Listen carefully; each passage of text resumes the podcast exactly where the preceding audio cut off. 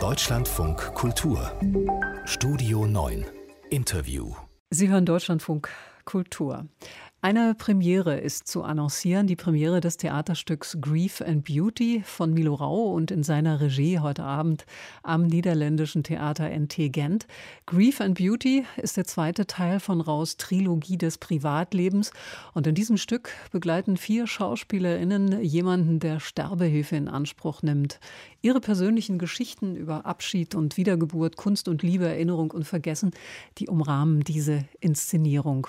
Unser Umgang mit Trauer und Tod und was das mit Schönheit, also Beauty, zu tun hat, darüber will ich jetzt sprechen mit Milo Rau, dem vielfach ausgezeichneten Regisseur, Autor und Intendanten des NT Gent. Schönen guten Morgen. Guten Morgen. Der Tod ist in unserer Gesellschaft ziemlich allgegenwärtig in fiktiven Krimis und Krankenhausserien. Da wird sehr viel gestorben, in Computerspielen noch mehr getötet und unsere Nachrichten aus der realen Welt, die sind auch voller Todesopfer aus Kriegen, Unfällen und Katastrophen. Und trotzdem habe ich den Eindruck, der Tod bleibt irgendwie abstrakt. Er kommt nicht an uns heran und wir nicht an ihn. Haben wir verlernt, uns sterblich zu fühlen? Ähm, ich denke schon. Also es hat natürlich ganz tief etwas mit unserer Zivilisation zu tun. Als ich recherchiert habe zu diesem Stück Grief and Beauty und äh, sehr viele Menschen getroffen haben, die Sterbehilfe, das heißt hier in, äh, in Belgien Euthanasie in Anspruch nehmen, habe ich eigentlich gemerkt, wie unsichtbar das eigentlich, wie schockierend das für mich auch war.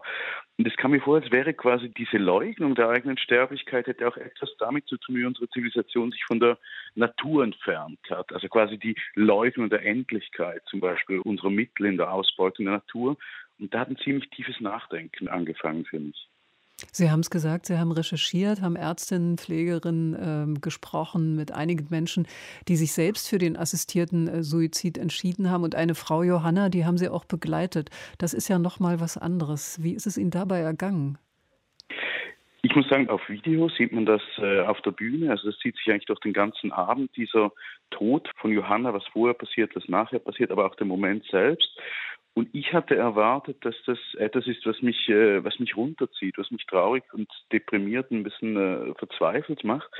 Es war aber vielmehr etwas, das mich diese unglaubliche Kraft von Johanna mit Respekt erfüllt hat. Also ich wäre nicht sicher, ob ich jemals das tun könnte, was sie tut, nämlich frei zu entscheiden, weil man stirbt. Es ist ja so ein bisschen die letzte Freiheit gewissermaßen und das hat mich tief beeindruckt. Welchen Platz äh, für den Tod würden Sie sich denn wünschen in unserer Gesellschaft?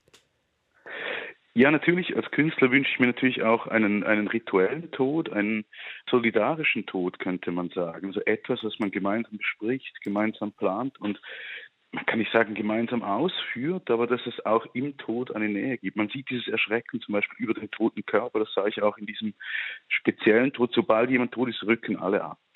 Dann ist es nur noch im Körper. Also das ist eine, eine Sache, eine Transition, für die wir überhaupt keine Verfahrensregeln. Wir haben die eigentlich auch meistens, wie auch die letzten Jahre im Übrigen, im Unsichtbaren, in irgendwelchen Hinterräumen stattfindet.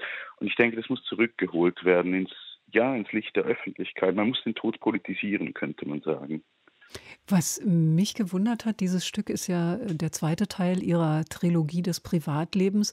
Aber so besonders privat kommt mir der Tod gar nicht vor. Denn immer mehr Menschen sterben ja in Kliniken und Pflegeheimen und auch gesellschaftlich halten wir die Entscheidung über den Tod offenbar nicht für reine Privatsache, wenn man sich äh, die ganzen Debatten in Deutschland über assistierte Selbsttötung ansieht.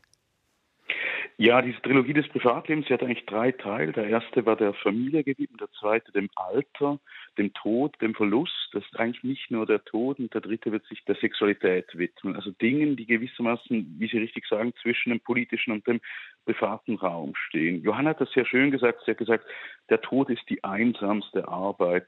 Der Tod trifft jedes Subjekt einzeln und gleichzeitig auch dieses Gefühl der Unsterblichkeit. Wir wissen ja, es ist eine objektive, eine quasi politisierbare Tatsache. Jeder muss sterben. Das macht uns eigentlich alle gleich. Das würde eigentlich alle Ungleichheit abschaffen. Gleichzeitig denkt jeder von uns, Sie, ich, dass wir seltsamerweise die Einzigen sind, die davon ausgenommen sind. Immer das Subjekt, das den Tod nicht denken kann. Und das macht es zu so etwas unheimlich Privaten, zu so einer unglaublich privaten Tragödie, denke ich. Sie haben ja bei der Recherche auch äh, Bestatterinnen und Ärzte, Ärztinnen, Pflegekräfte, Trauernde, Hinterbliebene getroffen. Aber Sie haben auch Alzheimer-Patientinnen getroffen, Umweltschützerinnen, Expertinnen für vom Verschwinden bedrohte Sprachen. Haben das Sterben der Welt um uns herum, das viele Menschen ja zurzeit so stark bemerken und fürchten, und unser Verhältnis zu unserem eigenen Sterben etwas miteinander zu tun?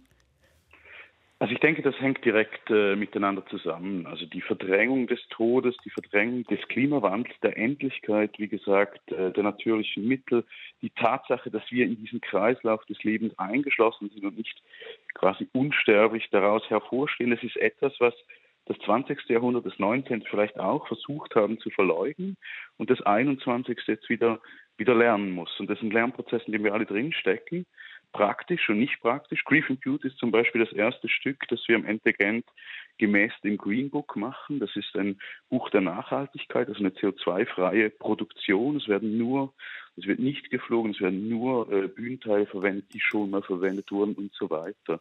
Also quasi eine holistische Art des Produzierens. Nun haben wir viel über Tod und Trauer gesprochen. Das Stück heißt ja aber Grief and Beauty, also Trauer und Schönheit.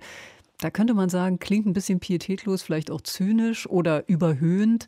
Denn wer gerade um einen äh, geliebten Toten äh, trauert, der wird darin vermutlich wenig Schönes entdecken. Sie aber doch?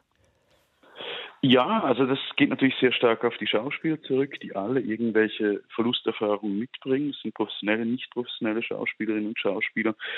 Ähm, also Schönheit, das ist natürlich immer nah an den Kitsch gebaut ans Transzendentale von etwas, was natürlich im Kern brutal und hässlich und vereinsamend ist, nämlich der Tod. Und ich glaube, wir zeigen beide Seiten. Für mich ist immer der Moment des Auf die Bühne bringens, des sich gemeinsam Zuhörens, des gemeinsam zu tun, des Erzählens und Zuhörens. Das ist für mich eigentlich der Akt der Schönheit in sich. Das heißt, auch mit dem Bewusstsein für die eigene Sterblichkeit verlieren wir auch den Blick für die Schönheit des Lebens? Oder vielleicht äh, umgekehrt, indem wir wissen, dass alles vorbeigeht und alles einmalig ist, gewinnen wir auch dieses Feingefühl fürs Jetzt, aber auch für den anderen, der auch einzigartig ist und auch irgendwann verschwinden wird. Also dieses Gespräch wird nie wieder geführt werden. Es wurde jetzt geführt und jetzt ist es zu Ende. Wie kommen wir da jetzt wieder raus? Wie holen wir den Tod sozusagen zurück in unser Leben? Ähm, das ist eine gute Frage. Ich habe das mit sehr vielen verschiedenen äh, Leuten kennengelernt, also am stärksten natürlich mit Johanna selbst. Die hat sich zehn Jahre lang auf ihren Tod vorbereitet. Sie hat einen Brief äh, uns vorgelesen, den sie vor zehn Jahren geschrieben hat, ihren Abschiedsbrief. Die hat einen Moment festgelegt, in dem sie sterben will, umrahmt von ihrer ihren Söhnen und so weiter, ihren Freunden. Und das war für mich eine unglaubliche Balance aus, aus Rationalisierung und Hingabe. Und das ist etwas, was ich wie soll ich sagen, sterben lernen, sagt man, er sei das Ziel jeder Philosophie und jeder Kunst, was ich gern auch lernen würden, können würde. Der Regisseur und Autor Milo Rau. Heute Abend hat sein Stück Grief and Beauty Premiere am Niederländischen Theater in Gent, am NT Gent. Danke für das Interview hier im Deutschlandfunk Kultur. Vielen Dank für die tollen Fragen. Danke Ihnen schön.